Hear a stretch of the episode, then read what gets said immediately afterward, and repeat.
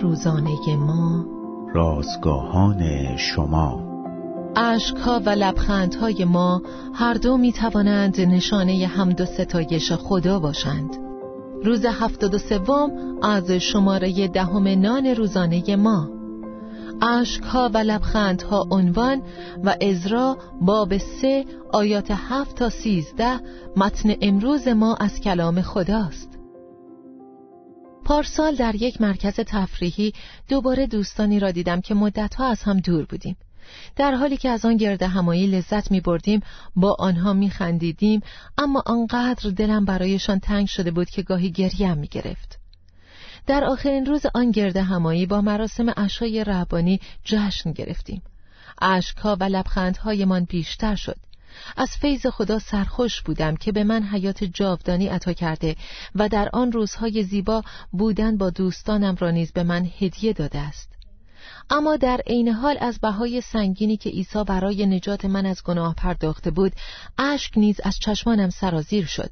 به ازرا و آن روز شگفت انگیز در اورشلیم فکر می کردم. اسیران و تبعیدیان به شهرشان بازگشته بودند و تازه بنای معبد خداوند را گذاشته بودند.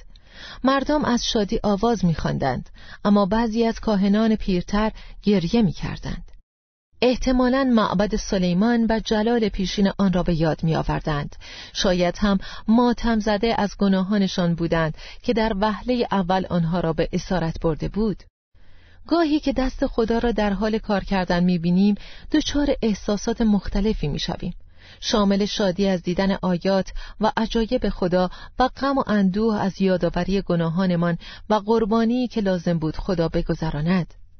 اسرائیلیان آواز میخواندند و گریه می‌کردند و از راه دور صدایشان شنیده می‌شد. باشد که احساسات و عواطف ما نیز نشان دهنده محبتمان نسبت به خداوند و پرستش او باشد.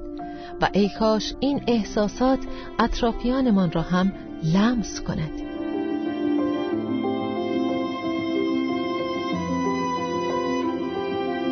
کلیه حقوق متن این اثر متعلق به انتشارات جهان ادبیات مسیحی است.